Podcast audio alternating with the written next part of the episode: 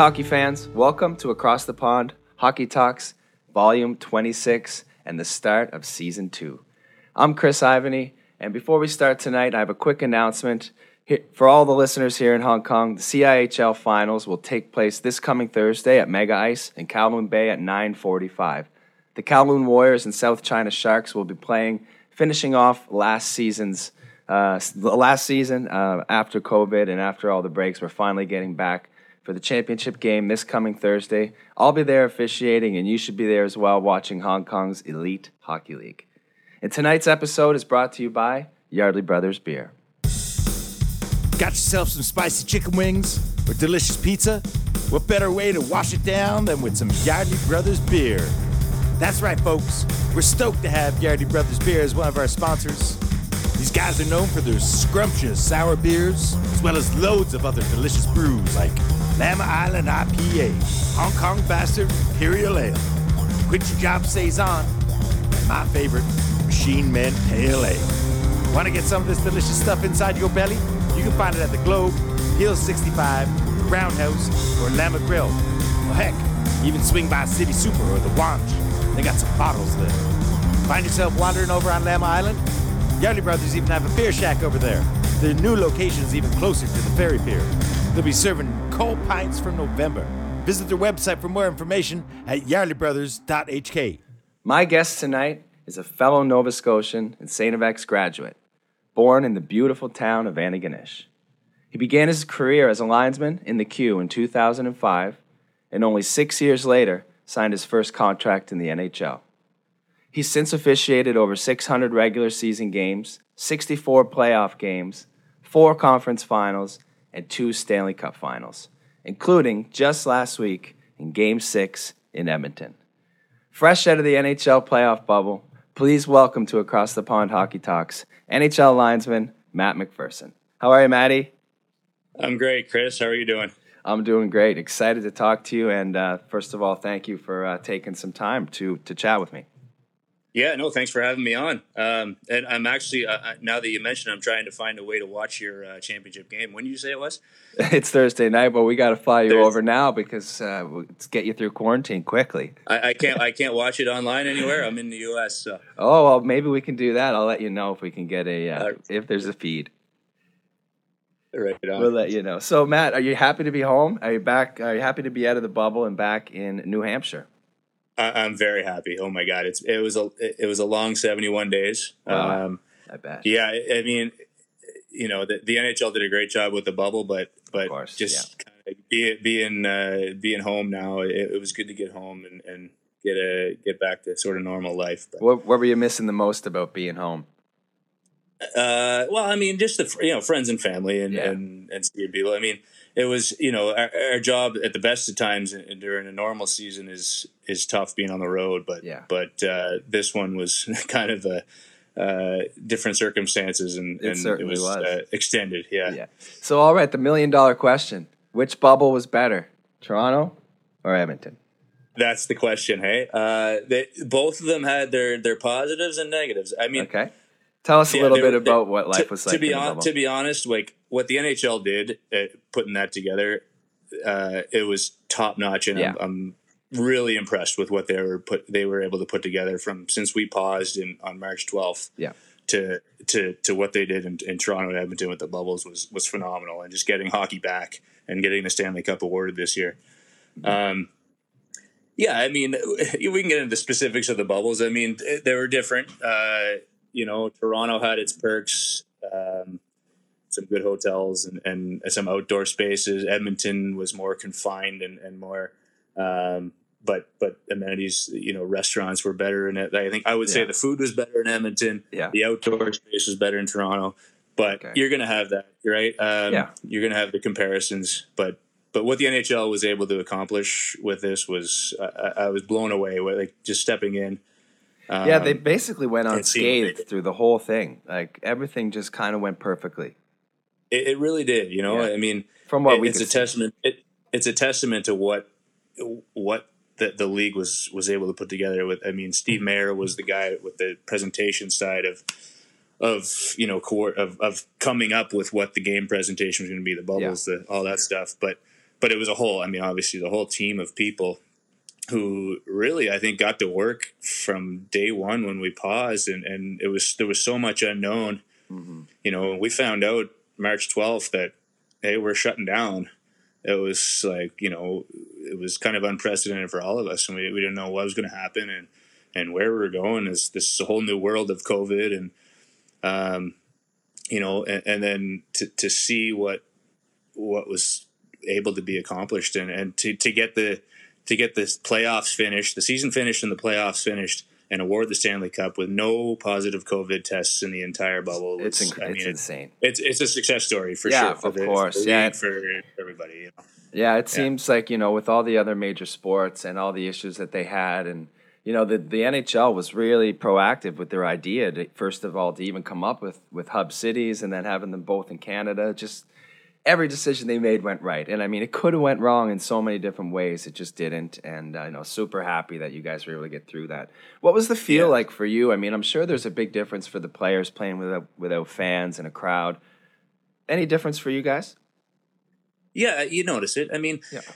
you know, it's it's I I kind of you know, anytime you're coming into playoff hockey and you're used to coming out in front of 20,000 streaming fans. Yeah you know that that that part of the atmosphere of the in building in arena experience yeah i mean that was missing mm-hmm. um, for sure and, and, it was it was an adjustment but you know what i think the, the players adjusted we adjusted um, and, and, i mean the hockey was great they yeah. the players brought their own intensity mm-hmm. um, you know they were they were competing for the stanley cup you know yeah. as fans or no fans i mean you're competing for a chance to win the stanley cup you're gonna yeah. you're gonna you're going to compete, you're going to play. And, they, and, and you would know, you would know better than we would. But what was the, you know, like the compared to other seasons playoffs? What was the pace like, and, and was it comparable? Do you think there was any lag in, in, in play based on based on the pause?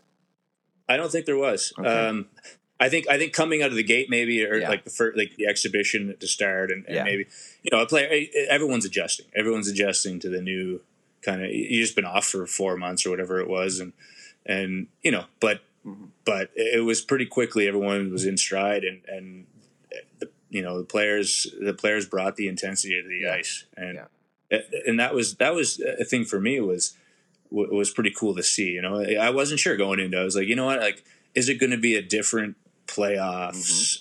As far as the players just going to kind of go through the motions, or, or what you know, yeah but no, I mean they, they didn't at all. They they I mean they want to win a Stanley Cup, right? If you put those guys in front of a ping pong table, you're going to get the best out of them. It's just the way NHL Ex- players are built.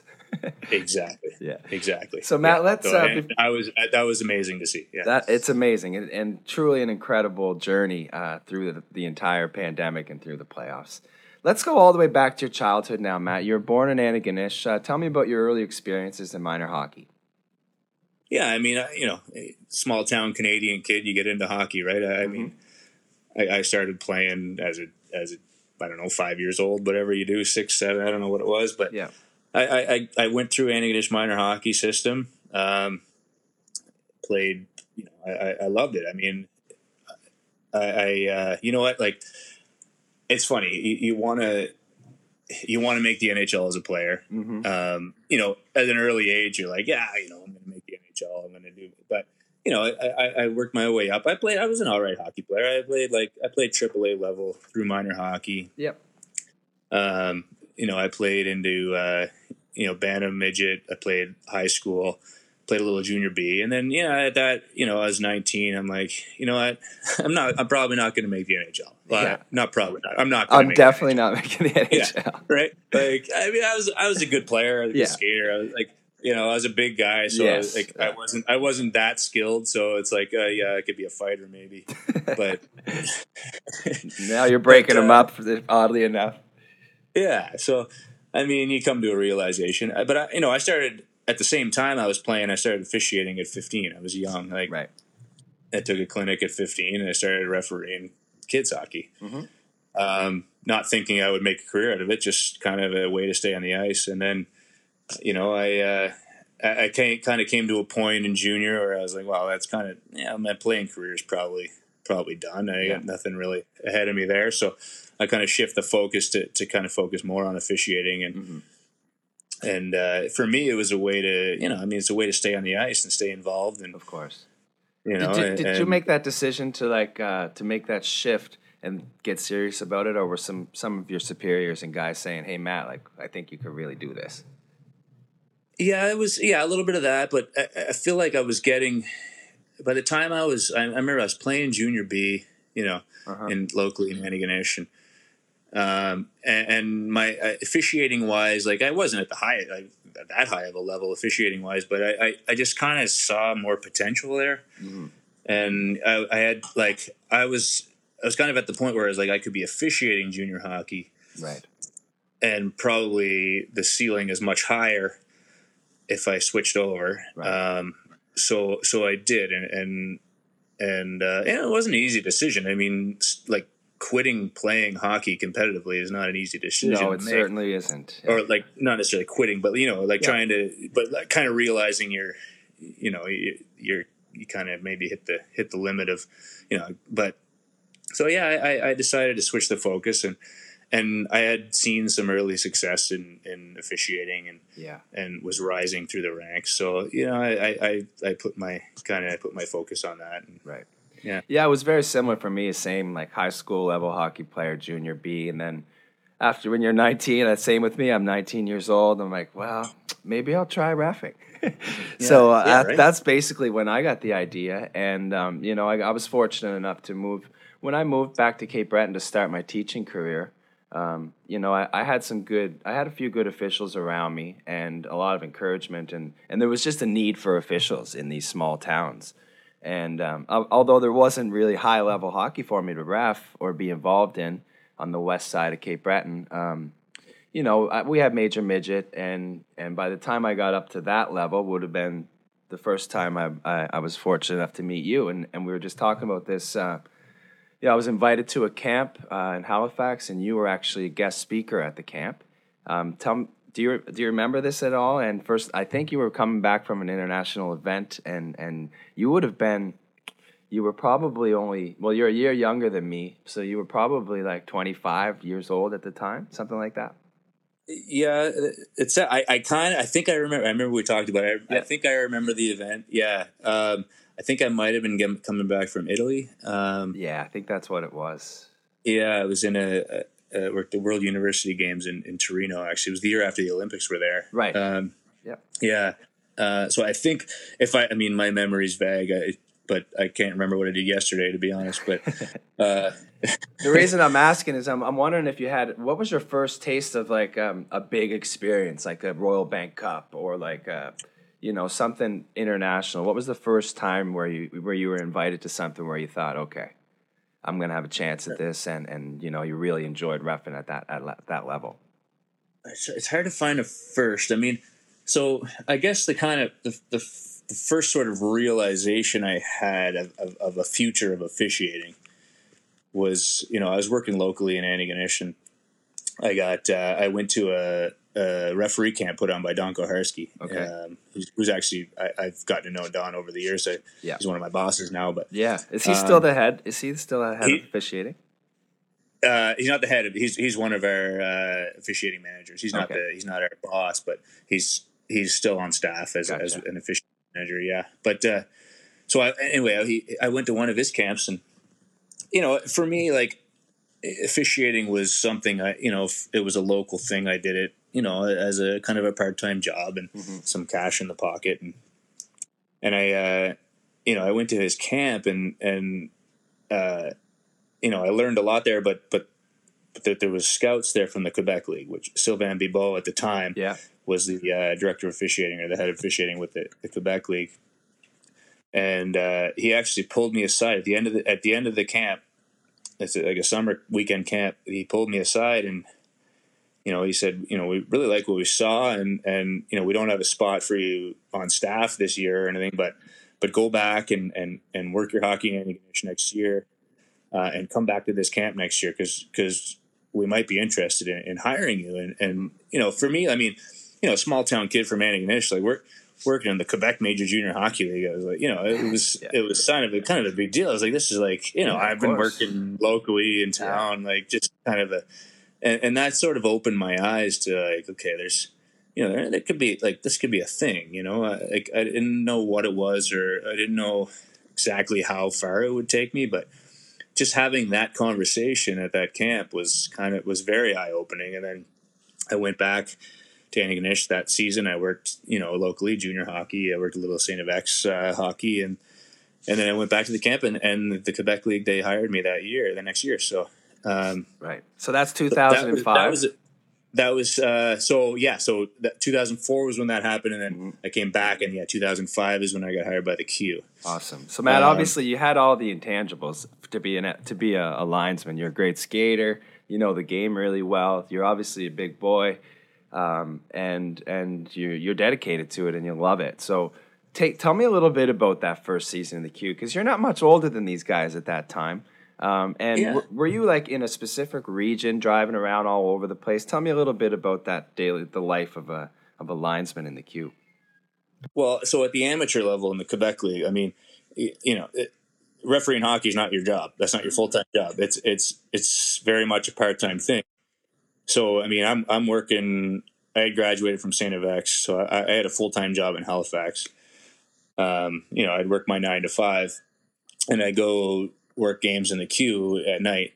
Uh, and you know, I mean, as far as travel, I mean, I, I, worked basically in the Maritimes was my was my territory as a linesman. I didn't get to Quebec much. Um, the odd trip, maybe once, maybe once a season, they, the league would actually travel me to Quebec. But um, but no, I was mainly I was Halifax, Cape Breton, um, PEI, you know, Moncton, St. John, and Bathurst, the, the Maritimes. Right. So, so, are you are you driving yourself around all of this, or you got you working yeah, with a crew? Yeah, you're driving yourself. Like I, would go to work. I mean, you know, I'd go to work during the day, and I'd go do a, a Q game in Halifax at night, or you know, or you know, I'd have to leave work early to go to Moncton, or you know, I mean, you work around it, your schedule, but it's you know, it's a in the Q, you're a part time. It's not obviously your full time job. You're not making a career working junior hockey, so yeah. you know, you're you know it, it's it's a part time thing, and you work around your your real your real right. life and your real job. Right. yeah. But that's got to yeah. be tough. Um, yeah, it is. I mean, it was a lot of travel and and you know a lot of. I mean, I say nights, a lot of travel. I do a lot, I do more travel now, but yeah, but, but that's your only thing. You weren't working. You're not working a day job now. Exactly. Yeah. Yeah. Exactly. So, um, any memories that first year of, of, any like cool events or like something that happened that you were like, "Whoa, this is crazy!" Like a line brawl or something that happened, or a memory from your first year where you broke, maybe you broke up your first fight or made your first good call. Like, what what what comes to mind when you think about your your start in the Q? In the Q, so you know what's funny is something that comes to mind. My first year in the Q, and. Uh, like I taught, I, I, well, I worked with a senior guy, uh, Jeff McDonald, Barney. Mm-hmm. Barney was his nickname, but he was he was a, a veteran linesman in the Quebec League. He's been around. He's been around forever. Like, and I'm just this young kid coming in from Antigonish. Like, you know, I, would worked low. I had worked, you know, minor hockey and yeah. stuff. You know, uh, you know, I, I'm I'm young. I'm green, and yeah and I'm working a preseason game. It was in Halifax. It was at the uh, Halifax Forum. And okay. They, you know, they played at the Metro Center, but it was they, yeah. preseason. They, they played in the Forum, and we had a line brawl. So yeah. yeah, we had, we had five guys fight like five on five fighting. Yeah, like where um, am I going? I mean, I'm like, oh my god. So me as this young kid, like you know, uh, Barney, my partner, is a linesman. He's he's a veteran guy. He's, he's seen it all. He's been around, and so I remember just you know, busting in and I'm all hyped up and I'm just amped and I don't, you know, I'm just looking and, and he just, he looks at me, he goes, Matt, it's like probably my first or second game in the preseason. My first year, he goes, just calm down. He's like, we got this. I'm just like, I'm all revved up trying to like just jump in and, yeah, you know, and, and you know, you, you know, you, you kind of trial by fire. All your training goes out the window. All your training yeah. goes out the window. Well, you're ready. You know, to, you're just yeah. like you're just so amped up on it. Yeah, and you're ready to dive into a fight before. And, yeah, yeah. But uh, yeah, I mean, you learn as you as you come up, you learn how to how Absolutely. to handle unique situations like that, right? But I was just yeah. this young kid coming in out of out of Antigonish, and I still remember that he just looks at me, he goes, "Man, he's like, we got we got this. This you don't have to get all amped up. We got it. Just stay calm and." You know, it's yeah. yeah it's Sorry, folks. The... My cat's in the background making some noise there. Sorry about that. No, no, no. Yeah. Listen, I want to know. So, the ECU after your after your stint in the Q, you moved straight up to the ECHL, and the reputation of the ECHL is that it's a tough, rugged, hard nosed league. Is that make it? Does that make your job a little tougher as a linesman? What was that experience like? Yeah, you learn a lot in the minors. I mean, Yeah. you, you see a lot. You you see a lot more now. Like looking back at it as you know now that I've been you know ten years in the NHL. Like looking back in the minors, you you, go through things and you see the crazy stuff you're going to see in hockey. You see in the minor like minor Right. pros. Like you know, just the crazy situations that the the you know the, the line brawls and the and the just just like bananas stuff that you, you know you really don't really see in the NHL now these days. Like, yeah, but um, that's where you know you you really earn your chops officiating minor pro hockey. Yes. I mean that that's and and you know you, you come up through the ranks and you learn so much Mhm. and you see because you've seen it and and it's trial by fire officiating you, you you just learn how to handle situations by seeing it Yeah. And you you name it you name it crazy stuff's gonna happen. It's gonna happen in the minors. I mean Yeah. it, it just really is. Yeah so i mean that i mean that was two years uh two years in the echl and i worked american league at the same time. And yeah i mean you see some you see some crazy stuff down there and but it, it's it's good for you. It really is. I think as an official it, it's good for you to go through that. You Right. have to.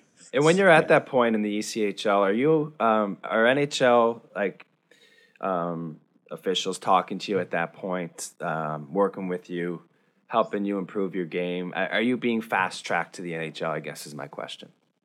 Yeah, so the, the whole, the, I mean, the reason I was in the ECHL was because the NHL had approached me. So, Okay. uh, I, like, I worked, I worked four years in the Q, and I was actually scouted. Uh, Charlie Banfield, who was a, he was a, uh, he was working with the NHL at the time. Um, he was scouting, and and he came to watch me work in the Q. And uh, you know, I had I had some chats with him along the way, and, and he told me he was like, you know, he's like, we see some potential. We like what we see with you. Um, you know, you- you're not going to get hired in the NHL right into junior hockey. Right. You need you need some minor pro experience. Um, so he suggested doing that and going down to the ECHL or Right.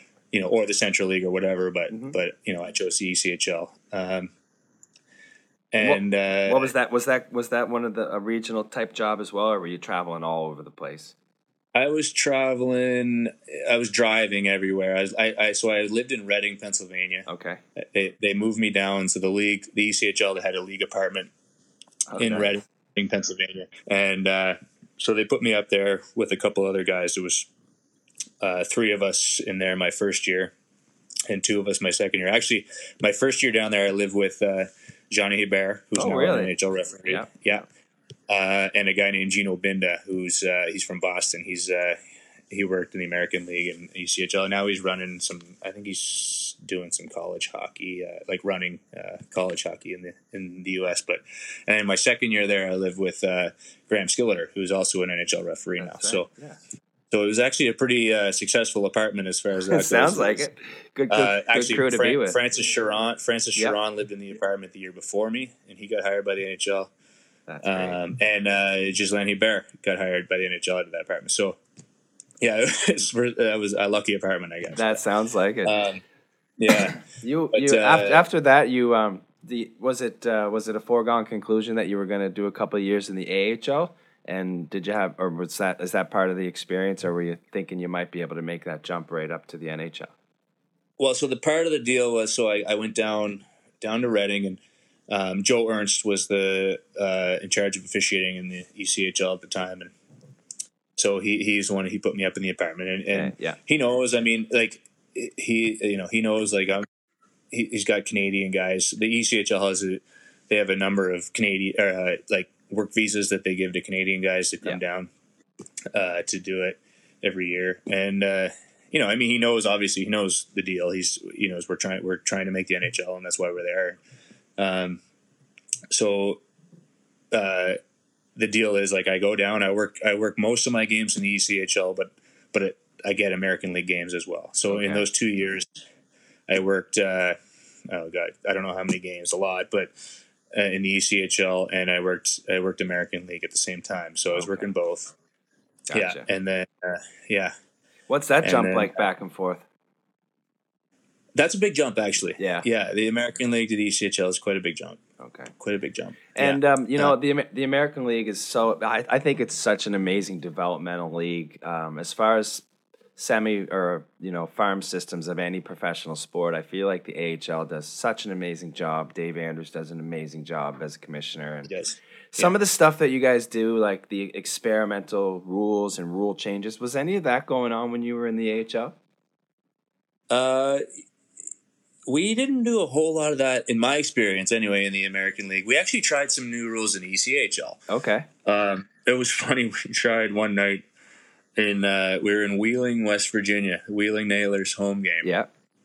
So we were gonna try out. It was a it was a trial run of the uh, you can't ice the puck even if you're shorthanded, Okay. That's which we one. know that's Yeah. which we know as a shorthanded team you can ice the puck, right? Yeah. But, but so so that was a night, and obviously it didn't take any traction. It didn't go anywhere. But Yeah. we tried it. We, it was the league wanted to try it, so whatever. We tried it, and uh, so we knew it. The players knew it. The coaches knew it. But the, no one told the fans that we were doing this. I was just gonna say the fans didn't know. Yeah. So so for like first power play of the game, Wheeling's or Wheeling's on the penalty kill, and they ice the puck like two times, and we're calling icing because that's what we're doing that night. Yeah. And the fans were going absolutely bananas. Oh, and we're yeah, like, uh, so can we imagine. skate. We're like, okay, hold on.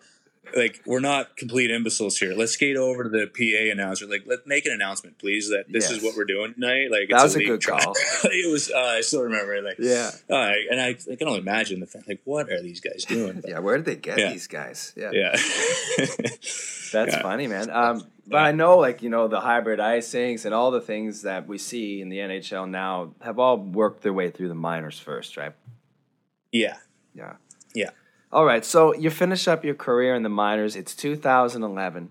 You get a call from the NHL. You sign your very first contract. What's going through your mind at that point, realizing that you've just reached the pinnacle of your profession? it was that was I still remember the day. Well, actually, there was two days. There was there was two days. So I, I knew. I mean, after my second year in the Coast League, like I, I knew there was one job available in the NHL that year. Okay. Um, because when there was, you know, basically in the NHL, there's there's only so many spots. If, Yeah. if a guy retires, then there's an opening, right? right. I knew there was one linesman job, one linesman position. Um, you know, you kind of figure out who you're competing with in the minors. You know, you work with the guys and Yeah. kind of have a sense, you know, who you like who you're up against and whatever. And there's one spot, and there's probably a couple guys that that might have a shot at it. So I, I know there's a chance. Um, obviously, I want it. I want that spot Yeah. but uh, I still remember sitting at home. I was I was at home, and I, th- I think it was in June. Yeah, it would have been in June, right after right after the Calder Cup was done. I think, and I was sitting at home, and and I got a text. Actually, I got a text from Joe Ernst, who was my boss in the ECHL, and he goes, "Matt," he goes, "Terry Gregson wants your uh, wants your phone number." Okay. Ter- and Terry Gregson at the Yep. time was the director of fishing with the NHL. Mhm. Uh, Stephen Walkom is now, but so Terry was the one who hired me. And I just I see that text. I'm like, oh my god, like This is it. this, this is it. Like this is it. Yeah. So so I'm like, yeah, well, of course. Like Joe has my number. I was like, of course, give it to him. Like, what are you crazy? He's like, yeah, give it to him. So, um, so then I'm sitting there now. Now I'm sitting at home going nuts. And Yeah. I'm just waiting. And I'm just waiting and I'm waiting and I'm waiting. And I, like it seems like hours before he calls. Yeah. And uh, yeah, so so like he finally calls me and right, Matt Terry Gregson from the NHL and um, we'd like to just schedule a meeting with you in Toronto at the NHL offices and um, you know in the next week or so. I Awesome. like, yeah, absolutely, absolutely. I'll be there. Um, so, so they, you know, so it, it's it's not a job offer yet, but it's a you know it's a it's a meeting, Right. basically basically an interview, Yeah. and uh, so they, they call me and and I go in and I fly to Toronto and I go in to meet him and and it was great. I mean, Terry was a great man. He was a good boss, and um, I sit down in his office and. Uh, you know, it's basically just a kind of an it's an informal conversation about Mhm. life, about background, about you know you know, everything, everything but hockey, basically. Right. Yeah. You know, I mean, they, they've seen me work, they, but That's they right. just they want to get to know you as a person. Mhm. They hire, you know, they, the NHL hires hires people as professionals. It, it's not just hockey, right? So Yeah. um, yeah, and, and you know, and then of course they have to go through all the requisite background checks and criminal record checks and all that stuff, and so I have to wait, right? I'm just wait. So I'm not officially hired yet, but Right. basically hired. Um, So what's Yeah, that? so tell us. it- tell me what that. What are the contracts like? Are you getting one year deals, or is it like is it like players? Do you have an agent working for you? How do you how do you work out contracts as an official? No, so we're a uh, we have uh, an association, the NHL Officials Association, basically like a union. We're, we're an association. Yeah. Um, so we're, we're considered. I mean, we're considered full time employees of the NHL. So we're not on like we're not on yearly deals or any any term deals. Okay. We're we're just we're, we're full time employees of the league, and we're, we we operate under a CBA the same way the players have a CBA. But Okay. Gotcha. you know the, play, uh, the players obviously sign sign deals with their teams, but but we're we're just we're full time employees um, with with the league. So that's how yeah. So it's not like a not like a term thing. All right. So before I get into all the million nitty gritty questions I got for you, give us a Yeah. give us a an overall uh, look at the day a day to day life of an NHL linesman. Your the regions, you the crew you're working with. What does it kind of look like for you? Like a game day type. Yeah, like a game day. Yeah. So I mean, I mean, usually for the most part, usually we're getting into the city the night before the game. Mhm. Um, not always. You know, sometimes we'll fly. We have back to backs or Mhm. or whatever. We fly in that morning, but you know, usually we're in the night before. Uh, we're we're pretty routine. We're creatures of habit. Like I know for me, we I get up, you know, get up, do breakfast in the morning. Yeah. With the guys, from just hotel breakfast. Mhm. Uh, and then after that, I'll do a workout, light workout in the gym, hotel gym. Mhm. Just you know, some cardio, some weights, nothing, nothing crazy on game day. But uh, and then we always do lunch together as a team, as a crew. The four guys working that night. Yeah. And how Always are you often with the same crew? Uh, no, actually, we we travel separately. So every city I go to, I'll go to one city. I'll be with the crew. I'll go to the next city myself, and I'll be with a whole different crew. Like, okay, that's cool. yeah, we we're split up. Okay. Yeah, it might it might occasionally we might have the same two guys going to a city or two guys staying in the same city for back to backs or something. But Yeah. but no, we're we're split up. We're spread out for the for the season. Right. So you finish your morning workout, you have your lunch. What time? And you probably having an afternoon day, game day nap, are you? And then heading to the Oh, that's, the best, that's the best part of the day, the game day nap. Yeah, like after lunch, after lunch, you know, I, I usually, depending on the city I'm in and how the weather is, I'll, I like to go for a walk and just kind of walk around the city a bit. But um, yeah, but then yeah, game day nap, it's the best. hmm And how how early are you getting to the rink for an eight o'clock start?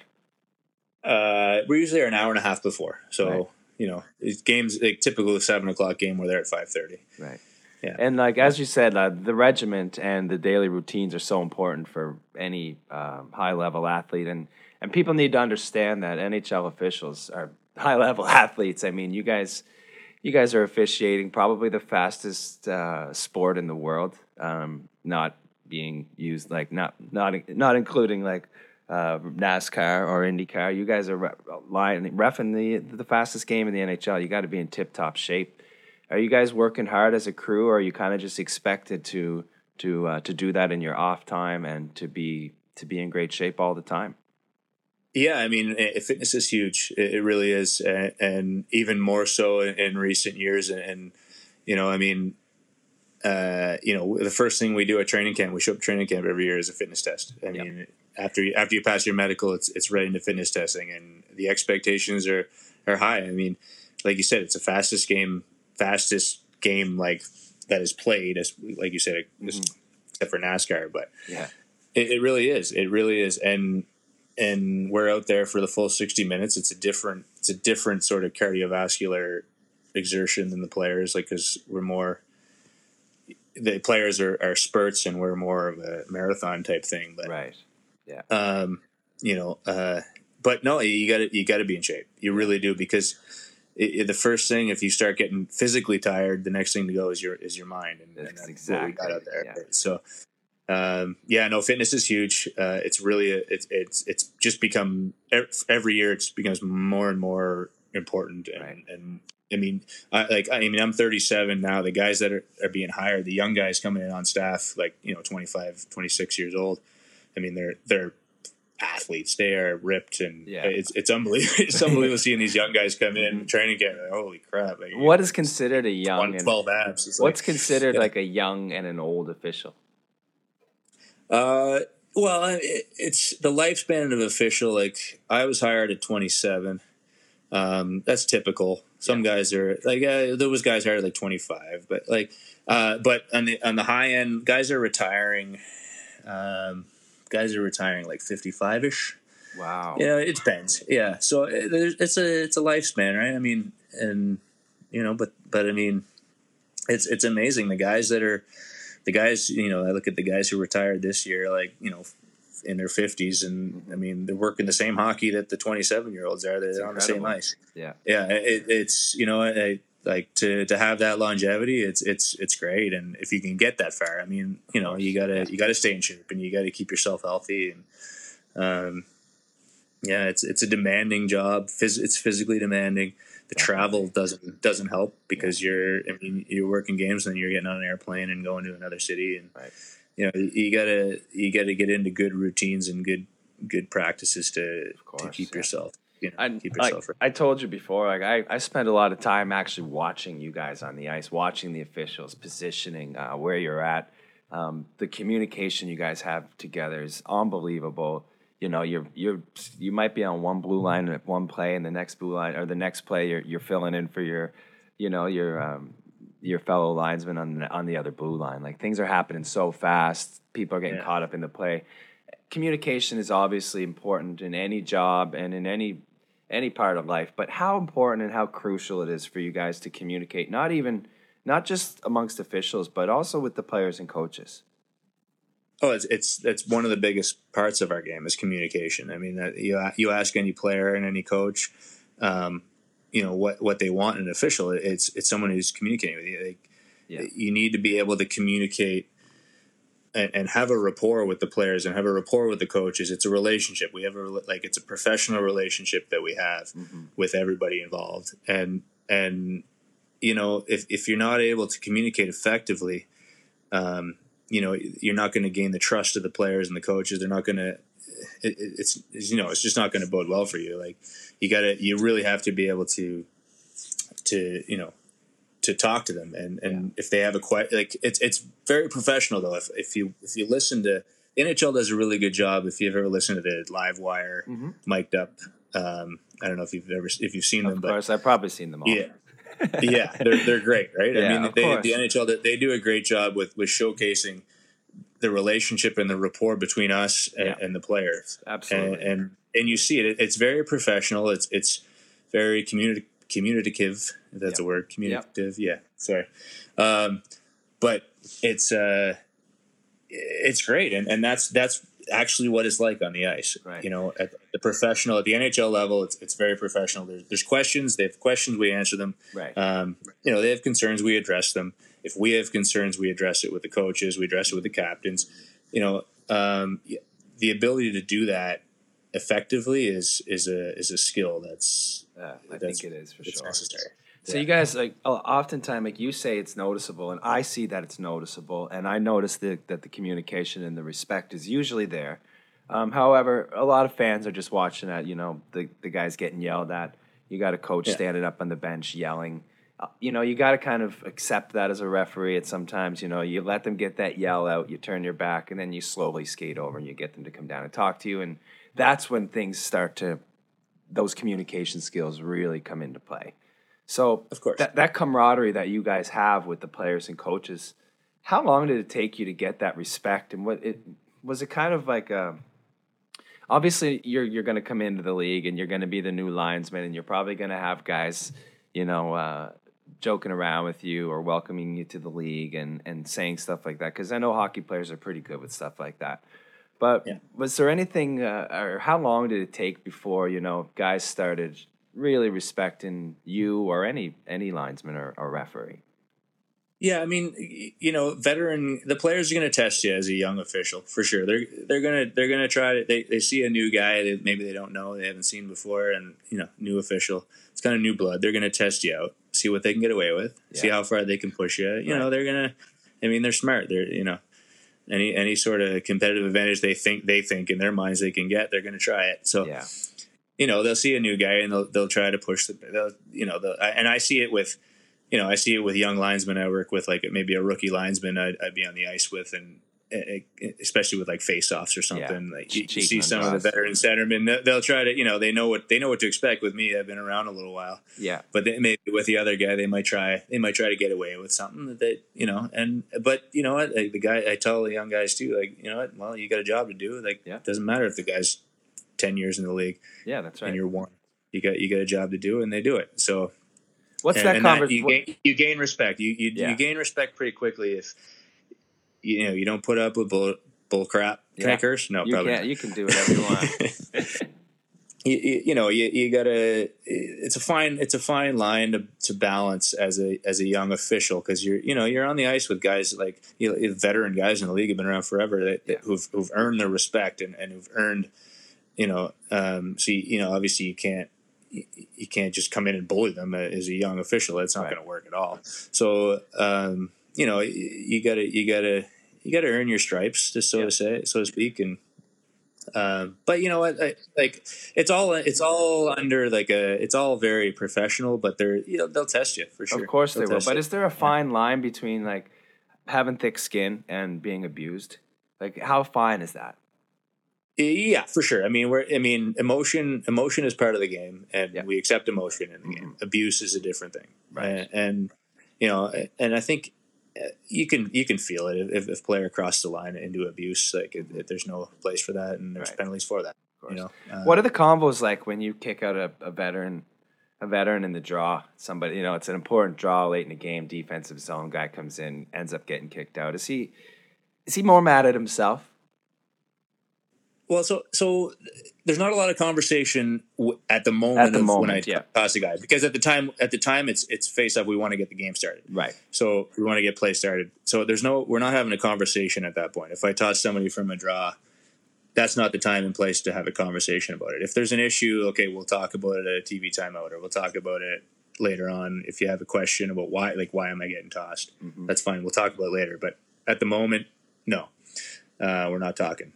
But okay um, no, but I mean, the, the centermen know, like, you know, they, they know what they can and can't get away with yeah. uh, on faceoffs, right? And and they're always they'll continuously try to push the boundaries. Like, you know, faceoffs are faceoffs are very important in the game. Why don't you um, quickly explain it? Because a lot of people that watch hockey and, and people that listen to the podcast maybe not 100% sure what the heck's going on with with, with these lines and and where they have to stand. So can you just quickly uh, just give us a rundown of what a, what a defensive zone draw looks like?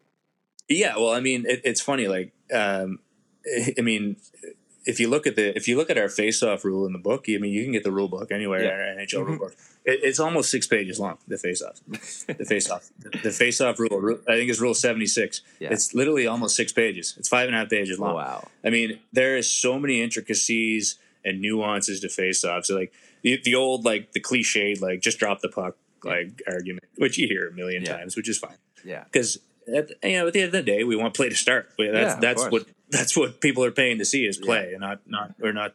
They don't want to see a face off.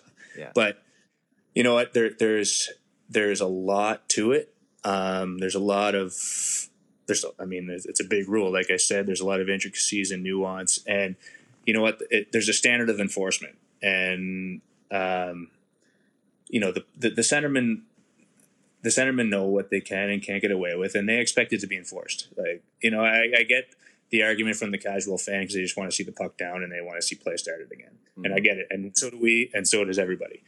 But there there is a standard of enforcement that has to be enforced, and and the players are going to push that boundary. Like if you give them an inch, they're going to take that inch. So you know eh, that, and that's why we got. I mean, the, the, the great centermen in the league are really good at knowing where that boundary is and going right to the edge of it. Right as far as so they're actually like timing you. They're trying. And, and are you a timing guy? Are you a guy who drops the puck at the same time? I try. No, I, I, Mix it up. like the big thing. So for for linesmen, it's it's we want to take charge of a face off. We're Yeah. not letting the centerman dictate the face off. We're take we're, we dictate when the puck goes down. We, like, and, and you, you try to avoid having the players being able to time you. Right. And believe me, uh, they scout the linesman. The pl- Mhm. teams scout each linesman who's working that night, and they know their tendencies. That like, if I'm working a game in Boston, the Boston Bruins know Matt MacPherson's tendencies on Right. how he drops the puck, where like how, what his timing looks like, where like where on the dot it lands, where like wow. who, oh, I think they they analyze this stuff. Like, there's so much more to face-offs than than people Yeah. realize. Yeah, well, who's yeah, uh, just who's whose sticks got to be down first? Um, what are some of the major things? Like, what reasons why you're kicking guys out? Yeah. So I mean, well, I mean, where do I start? So, uh, so yeah, the attacking team has to set up their offense first, Yes. and then the, the defending team gets to set up their defense, meaning positioning wise, Mhm. uh, based on the, the how the offense sets up. Yeah. Right. So then we got that set. Now we got the defending team centerman. The defending team centerman has to put his stick down first. Yep. Then the attacking team gets to come down second. So, I mean, that's sort of the Cliff Notes version, but Mhm. Yeah. uh, but you know what? There's there's so many different ways to try to gain an advantage. So those lines on the ice that are painted by the dot, those you know the 90 degree lines, you Yeah, know they're the not just there for decoration. They're, Yeah. they're there. For, they're there for a reason, right? Yeah. The skates you got to be square. Skates have to be behind the lines and outside the lines. Sticks got to go down into the white. There's a little white half moon on each dot on Mhm. both sides.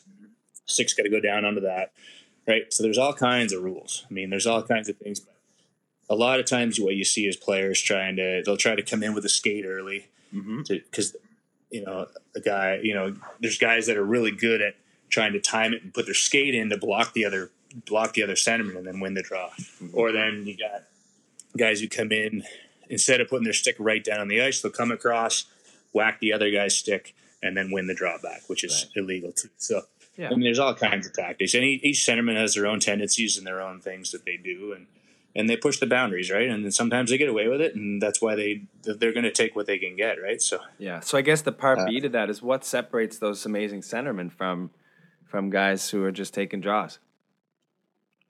yeah, well, I, like I look at a guy like, I mean, like Patrice Bergeron for just just to throw an example, he with Boston, he, amazing face-off man, like well, amazing player in general, but um, just he, he's he's actually he's really good at taking face-offs, but it's because he knows that line, he knows where that line is and that standard of enforcement, and and he's right to the edge of it. Mm-hmm. Um, and you know, in, in any given game, I'll probably toss Bergie out of like maybe two or three draws in a game Mhm. because he pushes that line. Yeah. But but he's right there, and he, he I, I guess I don't know. He's sort of perfected the art of, of knowing where how far he can go and and how far is too far. Right. Right. So Oh, it's so Um, it's just so interesting to watch. Like, like you said, I know I can see there's a six page rule book for or it's six pages in the rule book for a reason because there's a lot of things happening um, on a Yeah. face-off.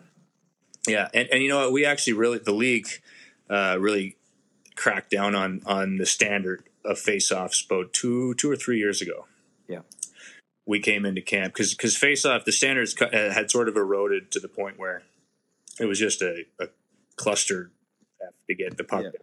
Like it was like it, you know I mean guys were just jumping and cheating and, and spinning and Yeah. and like a lot of times you drop the puck it wouldn't even hit the ice it would hit like the stick and a knee and a Yeah. shin for, And then all of a sudden, it was just it was it was getting to the point where it was like it really needed to be cleaned up and uh, and we did that like we we came out of the gate it was like two or th- three seasons ago we came out of the gate and this was direction from the league and we we were under direction to clean up pace pace offs and and we did that so I think it, Yeah. we're we're at a good point now I think Yeah, no, well, this- obviously, it's it's been something that's been looked at for a lot of years because it's changed a Yeah. lot. I was just saying, like, it's dangerous for a linesman when you got a guys two wingers behind you coming in, clipping the back of your feet, or you know, Yeah. guys cheating in things like that. I've I've seen that happen in years past, but it, it seems to be less and less. Quick question Yeah. for you: Game one of the finals this year, you dropped the puck at center ice after a goal. Why was that? uh, that's our new actually that's our new procedure Okay. we started that this year, this season. So line, linesmen drop pucks, uh, all pucks at center ice after goals. Mhm. Um, And so the, the only the only time the referee is dropping a puck is is to start the first, second, and third periods. Okay. so yeah, I did notice that change, and and how how much of a change was that for you guys? Because obviously, your fellow linesman's going to have to pick an end. If you're dropping the puck, he's got to follow the play, right?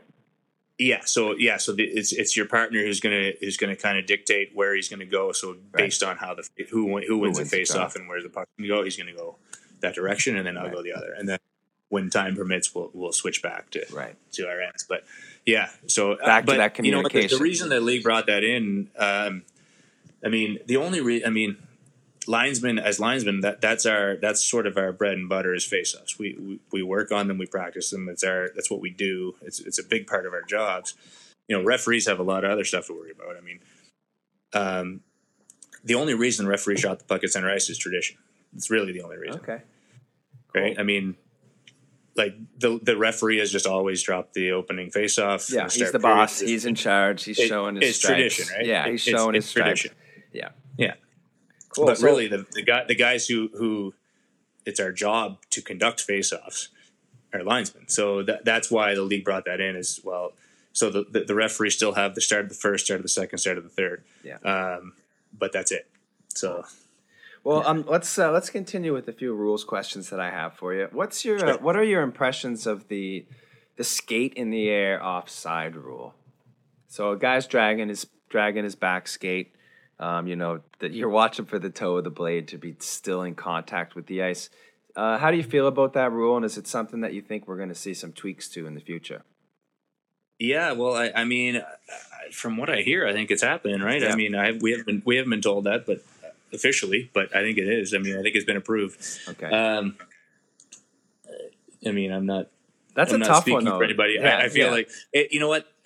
I- get I, I get the frustration and where this comes from Mm-hmm. with the goals taken back because okay, a guy skates an inch off the ice, like yeah, and and I mean the thing for me is it's it's always been the rule. That's been that's that's offside's been the same way for years and years and years. Um, it just it just gets magnified. Now it's under a magnifying glass because of this coach's challenge. yeah. So now now we're looking at now we're looking at slow motion replays blown up of, of blue lines uh, like of offside plays that we never like before coach's challenge you never look at a slow motion blue line entry I mean, Right. it- right so now we're looking at these so now it's highlighted now it's magnified and now we're like well why is this offside Mm-hmm. what's the like, it had no effect it skates an inch off so I get the frustration Mm-hmm. it's always been the rule Yeah.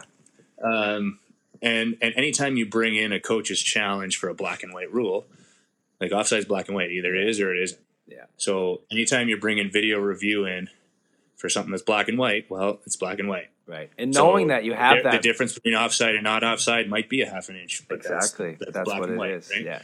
So I, I understand the frustration in taking back a goal where it's like, well, like because common sense says, oh, it had no effect on the play. It literally had no effect on the play. So I get that frustration, but that's the consequence of, Of video replay. review. Yeah. So knowing that that replay is there, does that change how you're making a call? not to, not to me, not to us. I, Okay. It really doesn't. Um, and we get that argument sometimes. You know, let it go I'll if it's call, really like, I'll, call, I'll blow the whistle on like Yeah. a close offside play. yeah. and uh, and you know and, and actually I had a good I had a good uh, conversation about this with Crosby on the ice one night Yeah. and and because I mean he's he, he's a smart obviously Yeah. smart. He's Uh, always thinking of everything. yeah yeah so he's always thinking and so I called a close offside on Pittsburgh this is probably two years ago Mhm. called a close offside on Pittsburgh it was offside but it was really close and uh, Sid comes over to me like at a TV timeout. He goes man he's like he's like this was when like coaches the coaches challenge was new. I think it was the first year of the challenge. And he goes he's like now that he's like now that we can now that we can challenge this he's like like when it's really really close like that like y- you know you might be wrong it might not be offside like it was in this case but he's like he's like what's your thoughts because Sid's always thinking right he's Yeah, not he's a very intelligent he's like what's your thought he's very professional he's like what's your thoughts on like just waving that if you're not Yeah. like if it's that close like why not just wave it Yeah. and then if it goes in, we can chat like it can be challenged. And I was like, no, I mean, that, I'm like, like first of all, Sid, like that's not how we officiate. We don't. Yeah. We we work in real time. We call what we see. Yeah. Um, so if I see that it's offside, I'm going to call it. But I'm like, second, just because you can challenge the goal doesn't it there's still consequences to missing an offside like if i miss an offside and then the defending team goes in and maybe takes a hooking penalty or something like well that Yeah. hooking- that never would have happened Mhm. if i didn't if i called the offside or god forbid i miss an offside and guy go get gets drilled into the end boards and hurts himself Yeah. well, it should have been offside. Like there's still consequences to missing an offside just because we can take back the goal. Yeah. Um, so and, like it's just not how we officiate. We we officiate in real time. We we call we, we see what we see on the ice and we call what we see on the ice. And you used the word you used the word a few minutes ago standard and I mean that's a rule that's a word that's thrown around the officiating world very often. Having a good standard of play or just cons- a consistent standard as a, as an official. Um, and I'm, I'm thinking that's kind of where you're going. Your your standard's not going to change based on uh, the fact that there's a replay. No, I mean we. we I I love that. Uh, it's good that we have that replay as a tool in the toolbox and as a as as sort of a safety net for us to get because we want to get the call right. I mean, ultimately, we're all in this business to get the calls right. Like we just we just we want we want it to do what's best for the game and have the call be right. That's what everybody's goal is. So you know to have that to be able to reverse things that especially on goals obviously which are the most important part of a hockey game to be able to get that right and, and to be able to look at it and say, you know what, no, like, this was offside or this was goalie interference or or whatever that, um, you know, we want to leave the building that night saying, you know what, the call was right.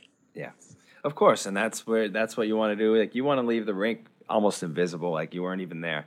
You go in, Yeah. you do your job, and uh, and you get out of there. Uh, another quick, quick rule question: What do you? I mean, this rule's been in hockey for a long time now, and, and I'm still not a huge fan of it. But it's the puck over the glass. Um, Yeah. You've seen this um, probably earlier in your career where it was a judgment call. Uh, you know, you're looking for intention if somebody's thro- trying to throw the puck over the glass, and now we're seeing it so often. Um, what are your thoughts on it? I mean, yeah, it was it was brought in because it was a tactic. You know, a Yeah. defending team just fire the puck over the glass to get a whistle. Right? Mm-hmm. So it, it was brought in. Um, yeah, I mean, I, I get it. I, I do get it because it was, you know, now it kind of forces now it forces that defenseman to make a play or to make a Yeah. pass or, or carry it out or you know. Or, so I, I I do like it in that way. I I mean, like any rule, you bring in rules and you get unintended consequences, right? Right. like the leagues bring in rules to to try to to try to like change something that, that has become a tactic and become a problem like Right. puck over us, which was like uh, the players were doing that on purpose to get just to get the whistle Right. so we're like well we need to stop that not we but the league needs to stop that so you know but then you get the consequences like you get that the unintentional the guy diving at the puck and he Yeah. bats it out Especially right? when And you're that- short, now- when you're it's in shorthanded. overtime- It's yeah. in overtime, and now Ah, and now you scored. There's, you know, and, and, like there's there's that, there's unintended consequences of every rule that's brought in, and and you know, um, but it's like you said, like there, there's no you can't make it a judgment call. If it's if it's going to be a call, it's got to be automatic. Right. If you bring in judgment to it, it, you just open up a can of worms. Of, Right. And there's also But- you could compare it to like, you know, I just tripped that guy, but I did mean it. You know, Yeah, like I, well, just, exactly. Yeah, it was because you didn't mean it, unintentional. right, It- it's it's still a still a penalty. Penalty, right? So Yeah. yeah, I, I, but uh, what if you know, uh, I, I'm just like I'm watching a game, like you said, it's overtime, or your a guy's uh, team's already shorthanded, the puck's bouncing around, and it just kind of gets chipped over the glass by accident. Yeah. It's just really unfortunate when you see it happen. It is, you know, it's, it's unfortunate. It really is, and I, and I, I mean, who who was it uh, with Vegas there this in the playoffs this Yeah. year? Yeah, I mean, the kid was. I mean, he felt terrible. He, Yeah. uh, I mean, an unintentional penalty. I mean, Yeah. It's it sucked. It really does. I, I feel I feel for him, and I mean, he gets scored on and lose the game. It- like, you know, it's. It, I don't know. I mean, I don't know what the answer is because Yeah, I don't it, think it was brought in for a reason. It was brought in for a reason because it was a tactic and it was a, so. Yeah, you know, I, I think you know. at does. first, I hated it. I absolutely hated Yeah. it, but and I understood Yeah. it, but I hated it. Yeah. And now I'm just like, okay, it's part of the game. Everybody knows it. Um, Yeah. defensemen have to be a little more aware. Goalies have to be a little bit more aware when they're clearing the puck. Um, Yeah. to. Uh, there was something that happened in the playoffs this year. I actually messaged you about it to clarify. Goaltender's pad was coming off. Um, Yeah. It's ha- basically hanging off. He's yelling at the ref. Puck ends up in the net, and you're telling me Yeah. that's okay. Explain that one. So I mean, that one basically it's an equipment issue. Like, I mean, it, unless it's unless it's an immediate safety concern, like a helmet, obviously a helmet off, different story. Um, you know, it reminds me of the the Tuukka Rask. It was last year, or the year before, when he lost his skate blade. Right. Uh, and the same thing, he's yelling at the ref, like I lost my skate blade. I- Like, it's not an automatic whistle. It's not a whistle. Um, you know, it, and it's kind of unfortunate. It sucks, yeah. But it's uh, like I equate it to you know a defenseman breaks his stick, uh, like trying to take a one time or whatever, breaks his stick in the putt, and then now the guy's going down on a breakaway. And he's gotten none. Well, yeah, it sucks. it's like it's it's crappy luck, but yeah. I mean, it's not a whistle. It's not, you know. uh, Now, I know it's a weird, it's a weird situation for sure. But it's Yeah. not, it's not, it's not the way the rule is. It's not an automatic whistle. Gotcha. So it, it's a good goal. It's a good goal. It's but a good goal. Yeah, it, it sucks. It's it's crappy luck for sure. Yeah. All right, next one. Hybrid icing. You've been here. You've been part of this development and this change. Um, how is it working out for you, and also like the safety of players and the reason the, the rule was brought in? Um, yeah. So, well, when I came in the league, my first year, a couple of years, we still had the touch icing rule. Yeah. Um, but that was uh, obviously, I mean, it, it was just a recipe for disaster for, Mhm. for injury. Um, having two guys skating at full speed towards the end boards Yeah. to race to cut the puck. I mean, oh, it's scary. it was only a matter of time. I mean, you are, we you did you do you have seen injuries from it. Yeah. It's only a matter of time before someone went head first, and you know, God forbid. But Yeah. um, so the the reason hybrid was brought in was for safety. It was player safety purely. And it's Um, working. you know, they obviously, didn't it go. seems. They didn't go full to the to like the Hockey Canada automatic icing Yeah. because they still want still want that race. Like that that race is still a part of the game and it's exciting and it's but but to end it early, that basically the the idea is to, to to judge the race early instead of having them finish it to the puck, right? Right. So, Right. So we're we're in the era of replays right now, and you know I'm watching an NFL game yesterday, and the refs are throwing a flag, and then all of a sudden they're picking it up. They're getting together, they're discussing a play, and they're picking up the flag and saying there was no foul on the play. Is that something you think we you're going to get to in the NHL? I don't know if you'll see that. I mean, it, it's it's it's tough. That's that's a tough one. I mean, eh, eh, to be honest, that has happened in our league. Mhm. I, I think Very rare. very rarely, Yeah. very rarely, because it's a, you're opening up a whole can of worms. I think if you go down that road, Mhm. but um, I've seen it actually with the puck over glass. I think uh, you know someone calls it, you huddle up together and make the right decision. Maybe get a quick Yeah. view of the Well, uh, replay. a call like that, a, a call like that, where where whether it hit the glass or not, or whether it Yeah. know, tipped off a stick or not, that's a team call. So so uh, plays like that, we get together and huddle, and we come out with. So that's that procedure is in place Yeah. right now. So. You know, you might have a guy react immediately and say, "Yeah, it's a penalty," but then as you come together as a team, Right. which is our procedure, Yeah. you come together a team and, and guys say, "No, no, I saw a tip." So that's that's a different story, a little bit different than picking up the flag on say like a tripping call or a, yeah, of course. Yeah. you know what I mean? Yeah, totally Um, different. But I mean, just Yeah. just the overall general feel of that. Like, do you think it'll come to a point where, you know, you you guys got replays in the rink too, and I mean, you're looking up at the board and you're like, "Damn, I missed one," or "Yeah, I, that wasn't a trip," or whatever it was. it, and I- and I know how much that bugs people when you make a mistake. And, and do you think there'll be an, ever be an opportunity where, you know, you might be able to call back a penalty? Um, I don't know. I don't know if that if that's something that's really need to get into. Maybe. I mean, it, it happens rarely. I think in like I've been ten years in the league. I think I've seen it twice in my Right. like in in my memory. Maybe it's happened more, but like and, and the example I think of is like a high stick. So like a guy will call a high stick.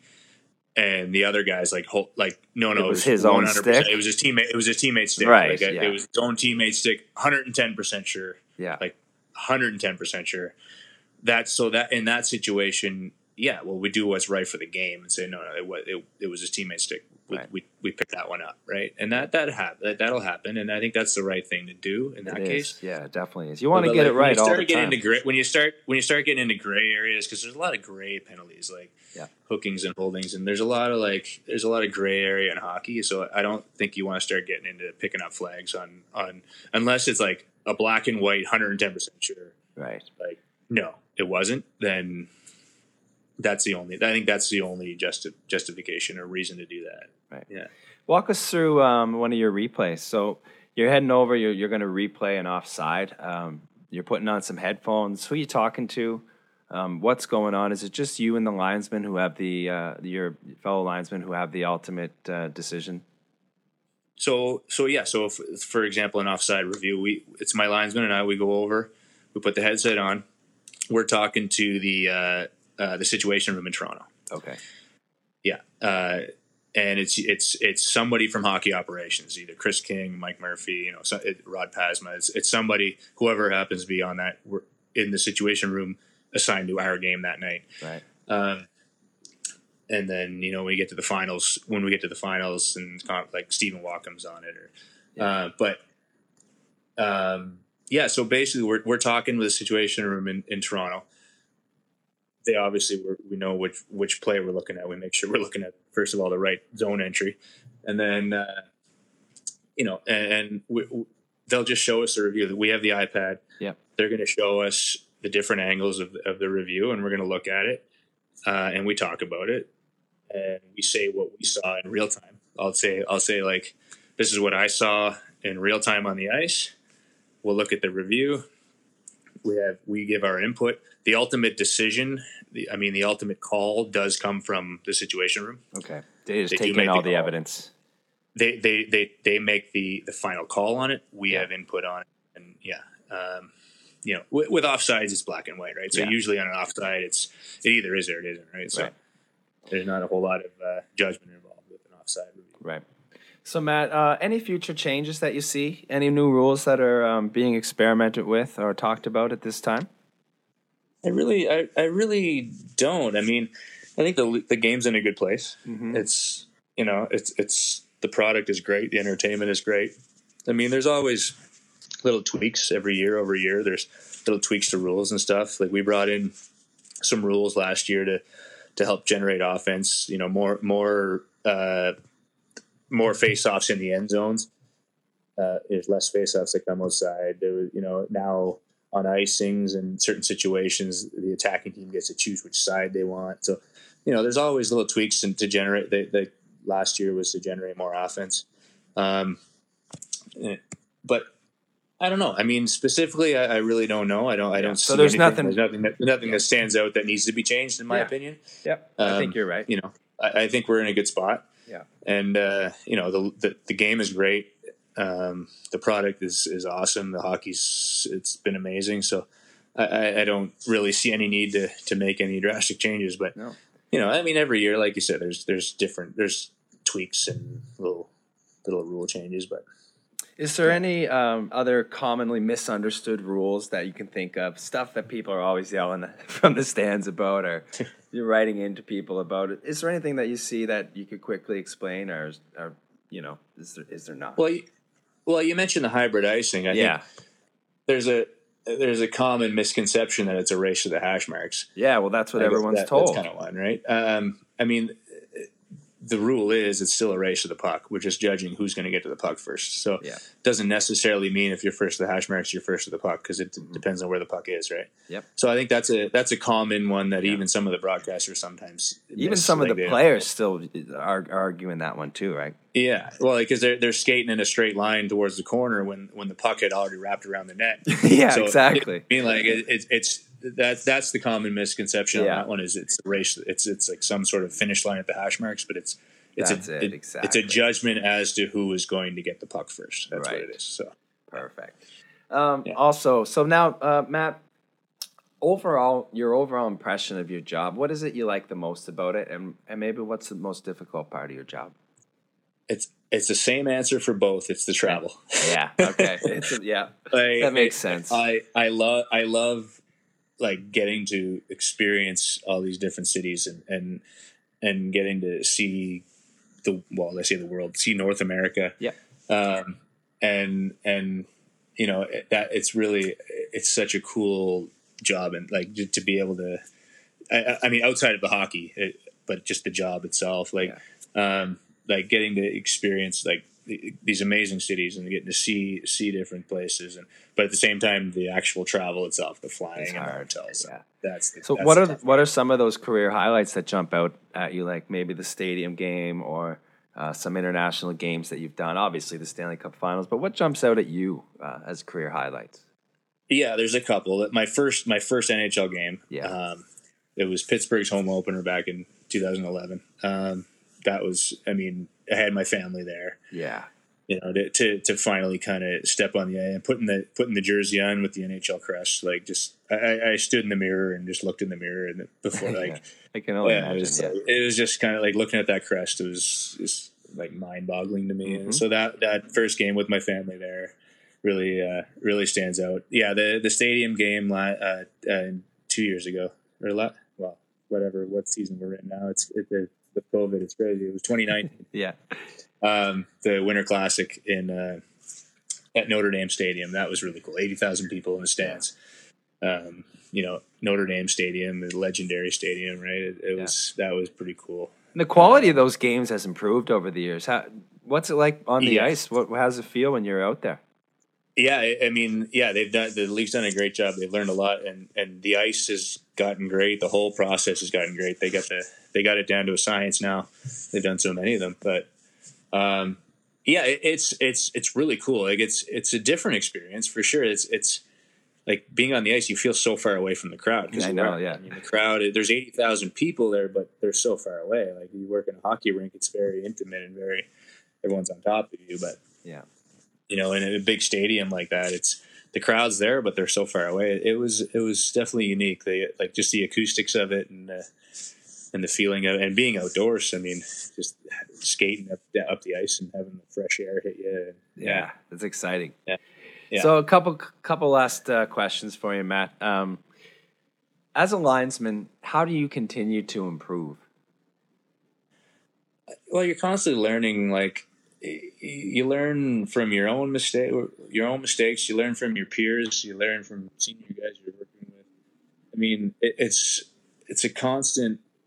You know, I mean, like I'm at a point now, like uh, you know, I'm in a good spot. I feel like I've I've I've seen some success in my career and stuff, but you're you constantly have room to improve. Like, yeah, I think in in any aspect of anything you do, like you know, if you feel like you've you're at, you're just like, okay, I'm, I'm done. I reached the peak. I'm I'm over it. Yeah, I don't need to learn anymore. Then mm-hmm. that that's when you're yeah. you're gonna start going downhill, right? For I sure. mean, you always gotta. I'm always trying. I'm like we're our own worst critics. Like I like I don't I don't tend to watch a lot of my like replay a lot of my my games and stuff. If I won't need to look at something, I will. But you know, if I do, like I'm always kind of critiquing myself and what can I have done better and what could you know.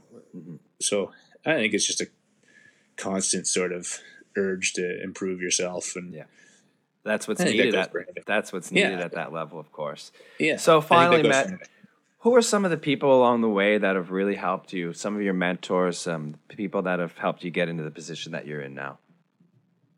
Oh, there's. I mean, so well, I go right from, back from the beginning. I mean, Brian McDonald, Caper from.